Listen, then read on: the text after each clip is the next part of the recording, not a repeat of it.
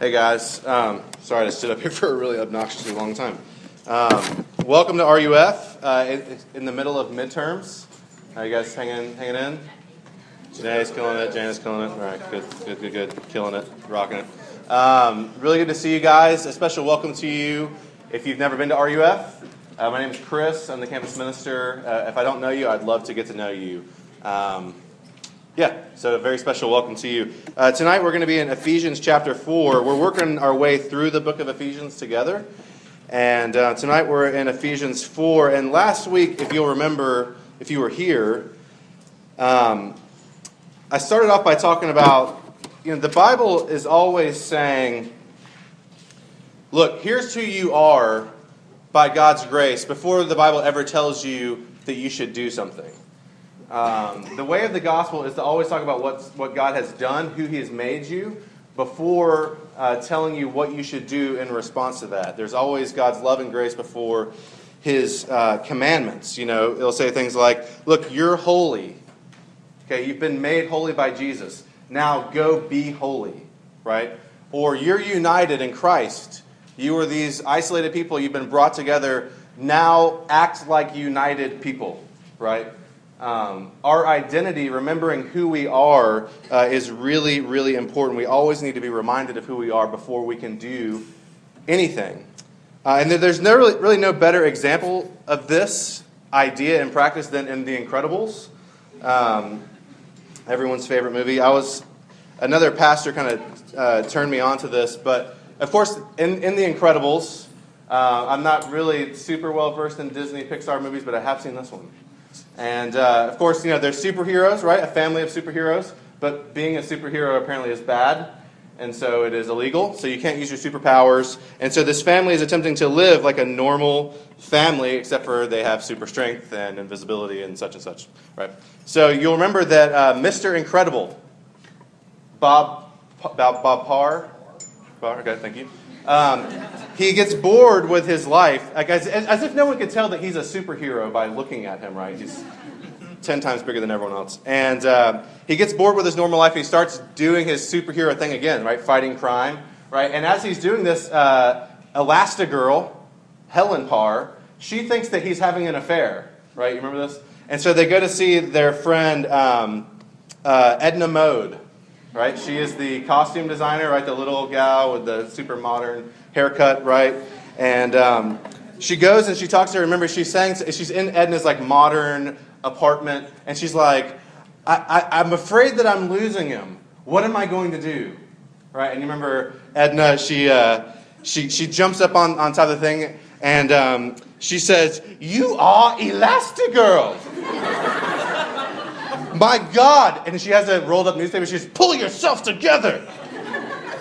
What will you do? Is that a question? You will show him that you remember that he is Mr. Incredible, and you will show him that you are Elastigirl. And call me when you get done. I love our visits, right? When she says at the end. She needs to be reminded that she is Elastigirl. And she needs to remind him that he is Mr. Incredible. And tonight, uh, in Ephesians 4, Paul, in a sense, is taking that rolled up newspaper and he's saying, This is who you are. Stop it. Stop living the old way. Start living the new way. You have a mistaken identity. You've forgotten who you are. So let's read together in Ephesians 4, uh, starting in verse 17. Sorry for that terrible Edna Mode impersonation. let's start over just so I can do that again. Um, Ephesians 4, uh, starting in verse 17. Listen, this is the word of God. Now, this I say and testify in the Lord, that you must no longer walk as the Gentiles do, in the futility of their minds. They're darkened in their understanding, alienated from the life of God because of the ignorance that is in them, due to their hardness of heart. They've become callous and have given themselves up to sensuality greedy to practice every kind of impurity. But that is not the way you learn Christ, assuming that you have heard about him and were taught in him, as the truth is in Jesus, to put off your old self, which belongs to your former manner of life and is corrupt through deceitful desires, and to be renewed in the spirit of your minds, and to put on the new self, created after the likeness of God in true righteousness and holiness. Therefore, having put away falsehood, let each one of you speak the truth with his neighbor, for we are members one of another. Be angry and do not sin. Do not let the sun go down on your anger, and give no opportunity to the devil. Let the thief no longer steal, but rather let him labor, doing honest work with his own hands, so that he may have something to share with anyone in need. Let no corrupting talk come out of your mouths, but only such as is good for building up, as fits the occasion, that it may give grace to those who hear. And do not grieve the Holy Spirit of God, by whom you were sealed for the day of redemption. Let all bitterness and wrath and anger and clamor and slander be put away from you, along with all malice. Be kind to one another, tender-hearted, forgiving one another, as God in Christ forgave you. Let's pray. Father, we thank you for your word. We thank you that, Lord, indeed, uh, you make everything new. And Lord, you have made us new in Christ. Lord, show us by your word um, how we might live in the newness that he has made. In Christ's name, amen. Amen. Uh, so basically, Paul's starting off here and he's saying, look, you can't walk the way the Gentiles do.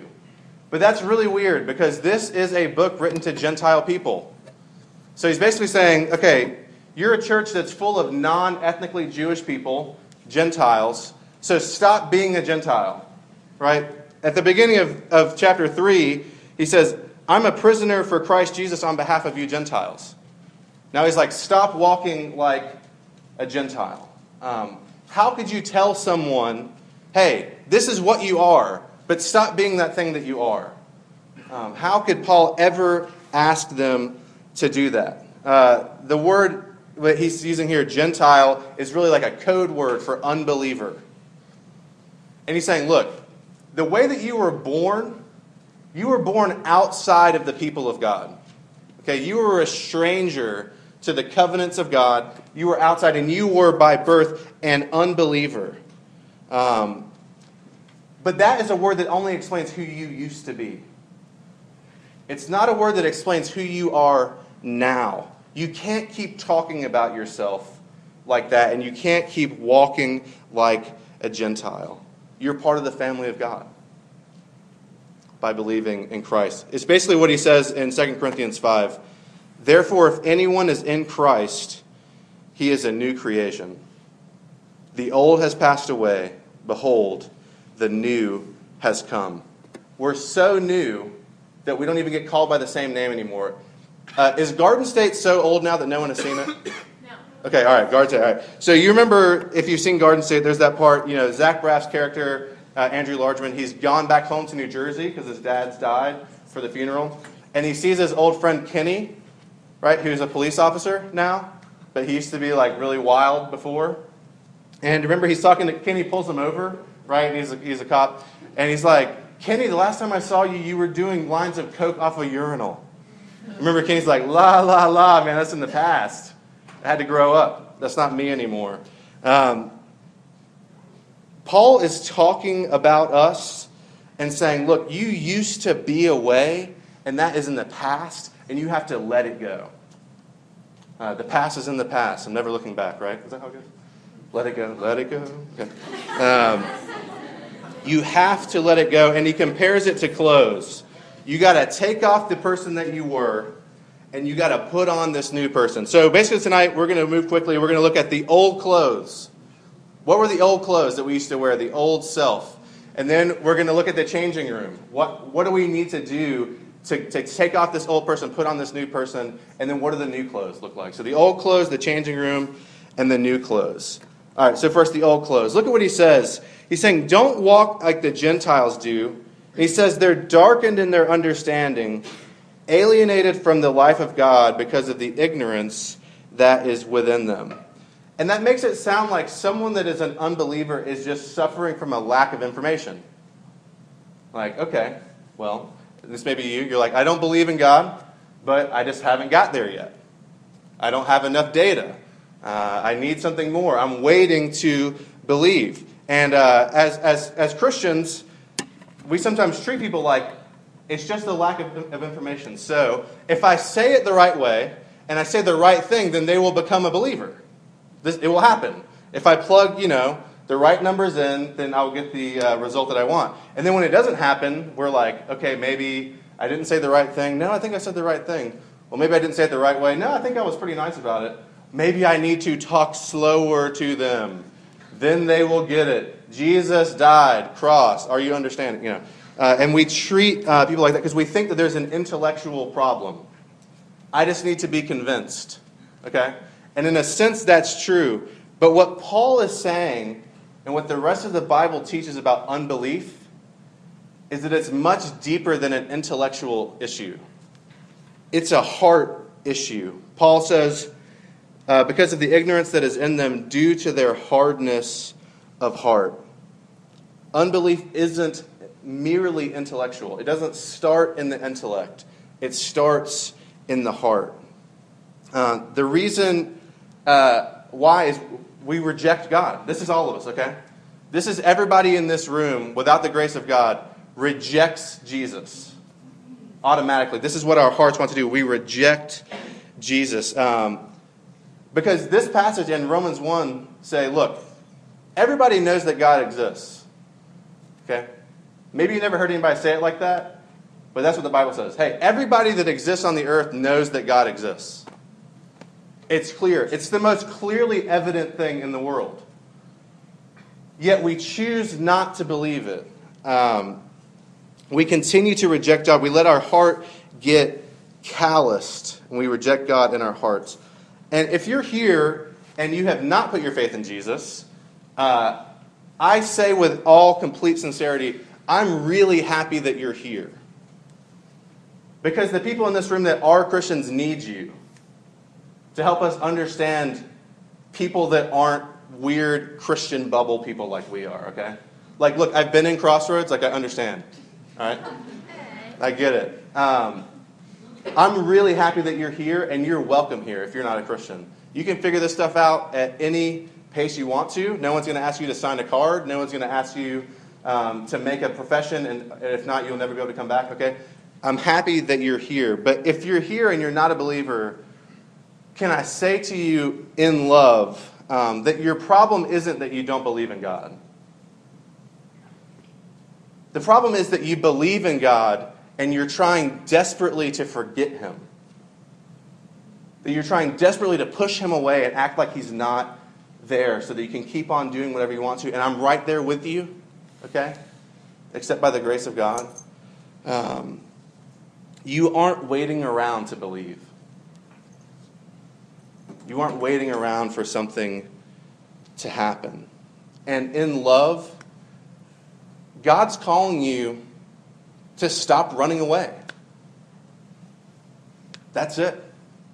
To turn to Him and say, Look, you're right. Please, please, please help me. And He will save you. He will take you in Christ. Do it. Don't wait.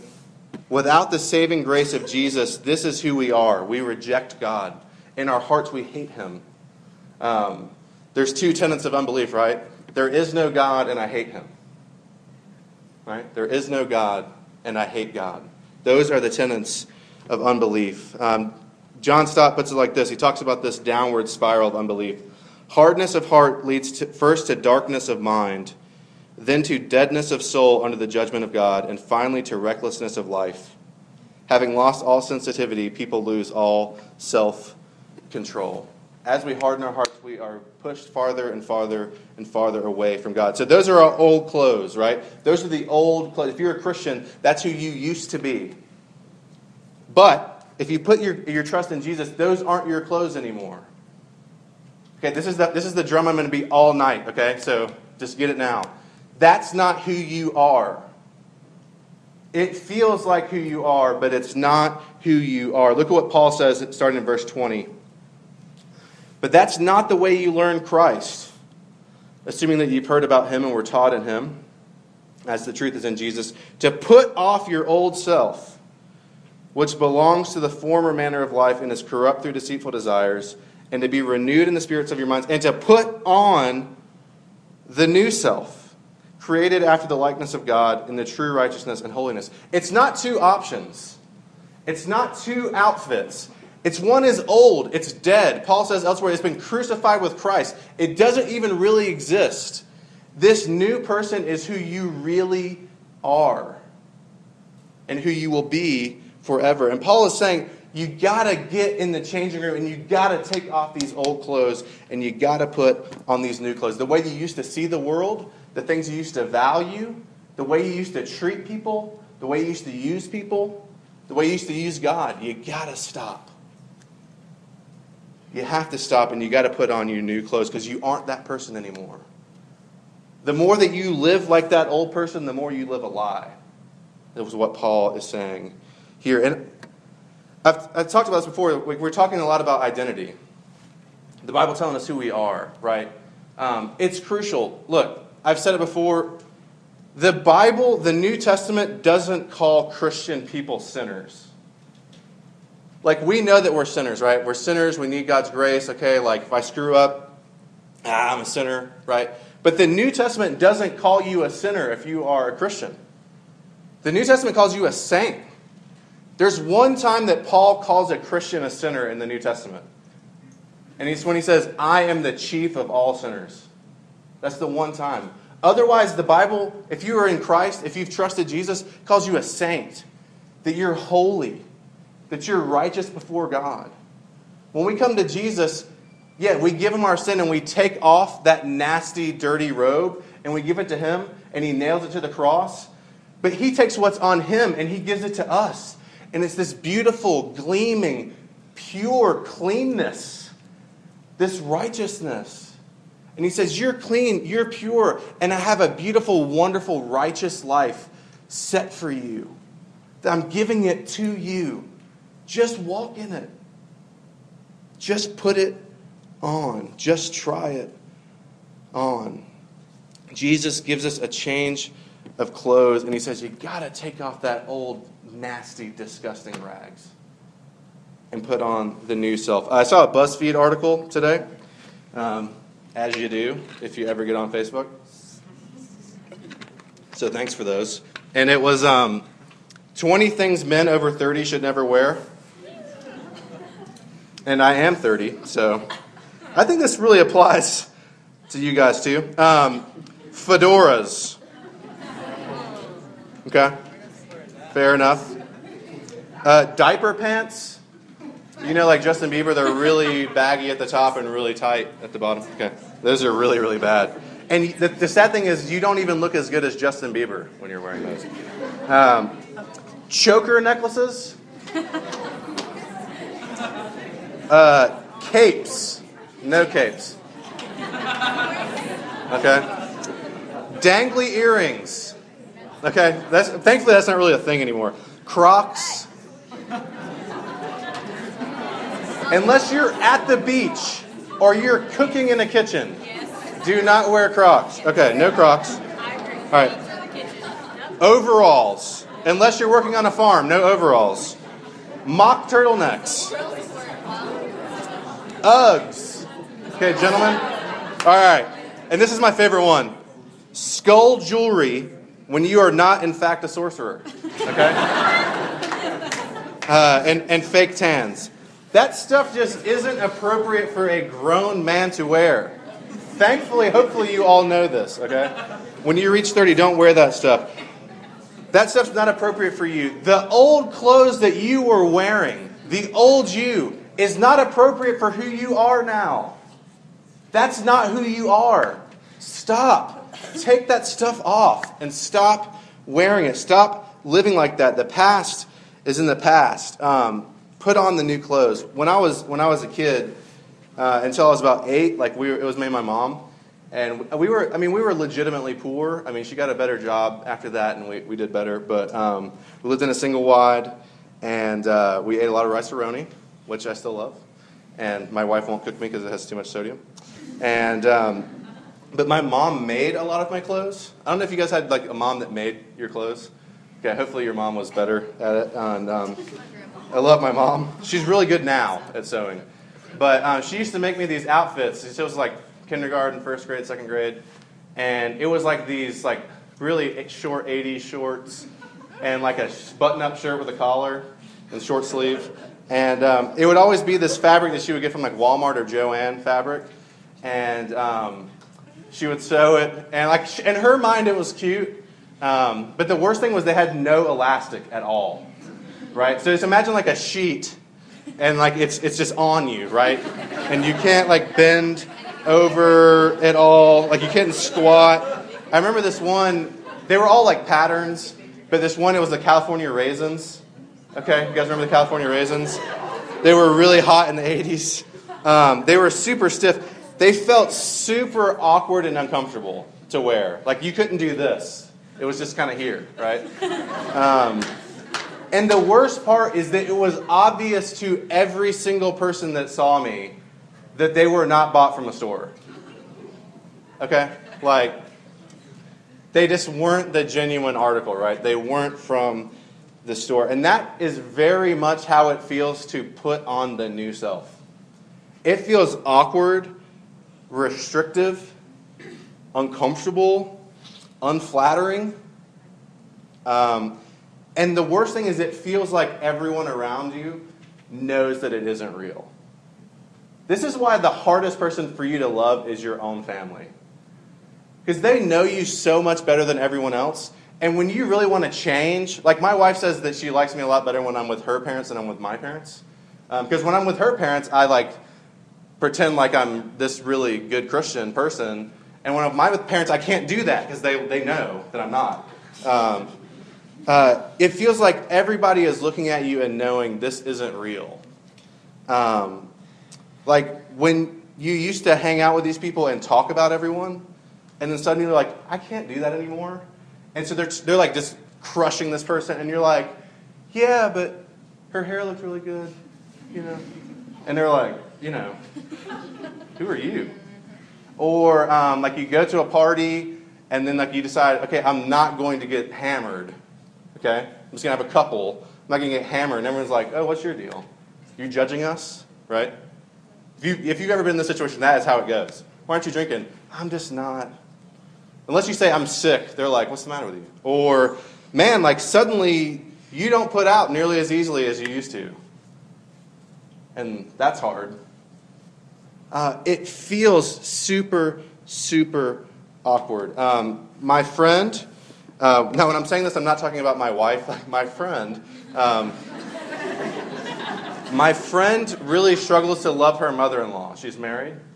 And um, the biggest part of the reason why she struggles to love her mother in law is because she thinks her mother in law is a fake. Because she can tell sometimes that something's bothering her, and she go like she can tell that someone that someone hurt her feelings, and she's like, "Yeah, but you know, I think they meant well." Or she can say something really mean to her mother-in-law, and her mother-in-law, she can tell that like she just wants to snap back at her, and yet she goes like, "I'm just so happy that I know you and to see God working in you. And she hates her for it because she's like, she's such a fake. But really, what's happening is she's putting her new clothes on, and it just feels really awkward and seems forced. Um, putting on the new clothes is hard. Putting on those chacos, week one of freshman year. Um, you're like, I got to have these in order to go to school here. Um, but they were uncomfortable. They were hard. They felt weird until you broke them in. The new clothes feel awkward, but you got to do it. It's who you really are. You're really an Appalachian student, so you have to wear those. Um, so, what do the new clothes look like, briefly? Look, verse 25. I, I want to read this section of commands, and I want you to tell me what's the one thing they all have in common. Okay? So pay attention. Therefore, having put away all falsehood, let each one of you speak the truth with his neighbor, for we're members one of another. Be angry and do not sin. Do not let the sun go down on your anger. Give no opportunity to the devil. Let the thief, the thief no longer steal, but rather let him labor, doing honest work with his own hands, so that he may have something to share with anyone in need. Let no corrupting talk come out of your mouths but only such as is good for building up, as fits the occasion, that it may give grace to those who hear. And do not grieve the Holy Spirit of God, by whom you were sealed for the day of redemption. Let all bitterness and wrath and anger and clamor and slander be put away from you, along with all malice. Be kind to one another, forgiving one another as God in Christ forgave you. What do those all have in common?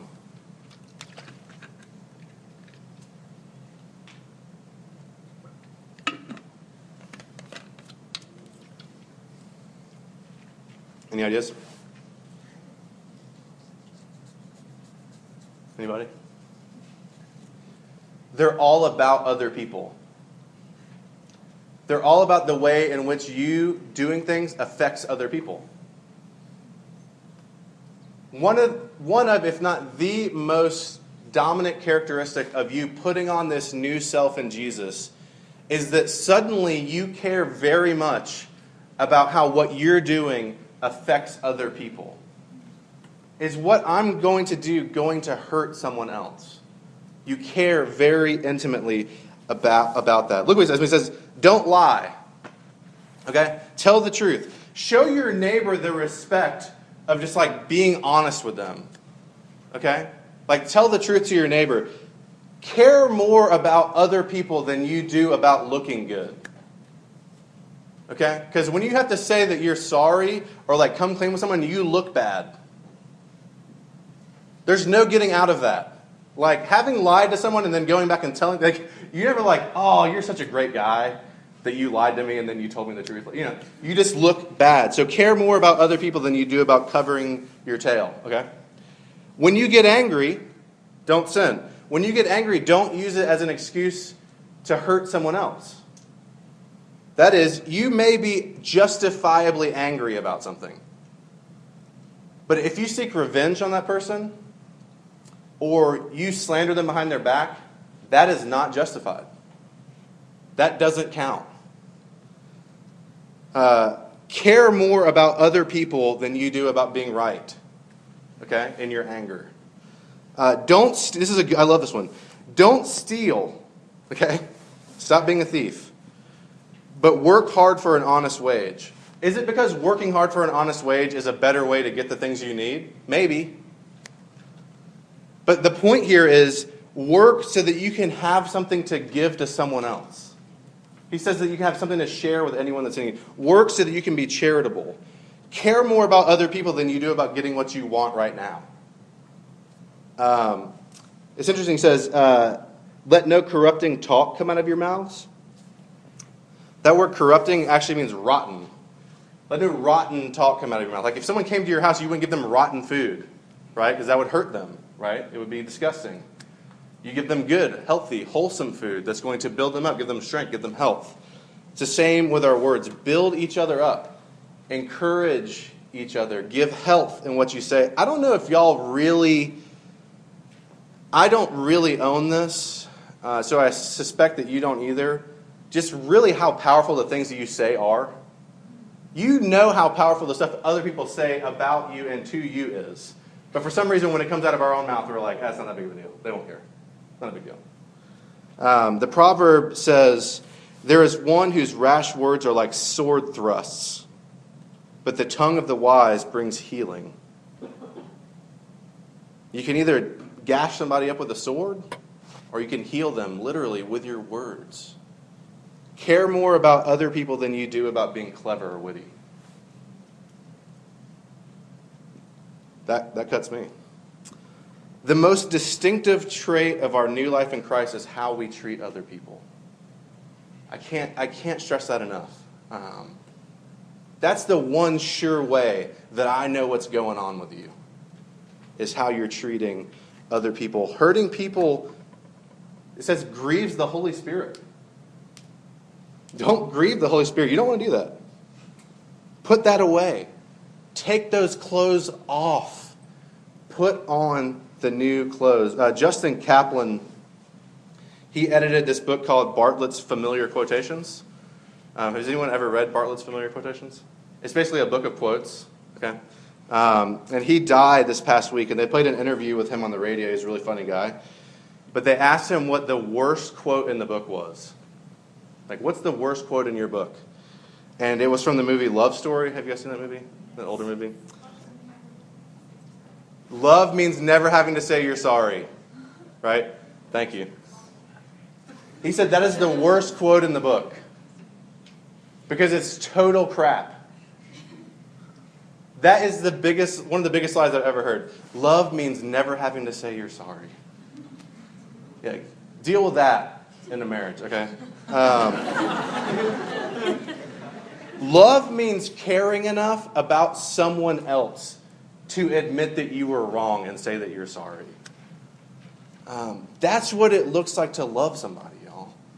To, for them to be here, and for you not to bring yourself here, but to put yourself here. To love them, to care more about other people. And to sum it all up, I love the last thing he says Be kind to one another, tenderhearted, forgiving one another, as God in Christ forgave you. Y'all, you can do this. You can take off those old clothes and put on those new clothes. You can put on the new self because Jesus has done it for you. And when you hear that, please, please, please don't hear, okay, Jesus forgave me, so now I should feel really bad about that. And then I'll, I'll just do it because I'm, I'm feeling bad. Okay, I know Jesus did it. All right, get back up on the horse. Do not hear that. Instead, hear, Jesus did it, so you can do it too.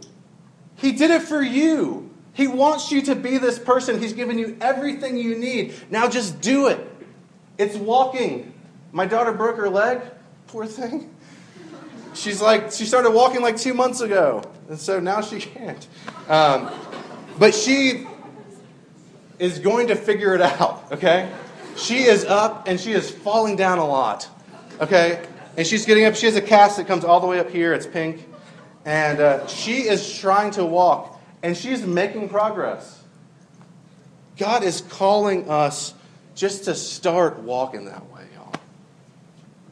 Just get up. Give it a try. Yeah, you're going to fall. You're going to sin. It's okay. You're not going to catch anybody off guard. Just put on those new clothes. What is keeping you from loving other people? Are you still wearing your old clothes? Let's pray. Father, we thank you for your grace, mercy, and peace to us, that you have made it possible for us to change. Um, Lord, don't bring us out of here um, just bow down under guilt for knowing how we haven't loved people. Lord, point us to Jesus, uh, where we see our sin taken away, and then give us the power we need, Lord, to be the person you have made us to be, Lord, for the benefit of others and for your glory. We pray in Christ's name. Amen.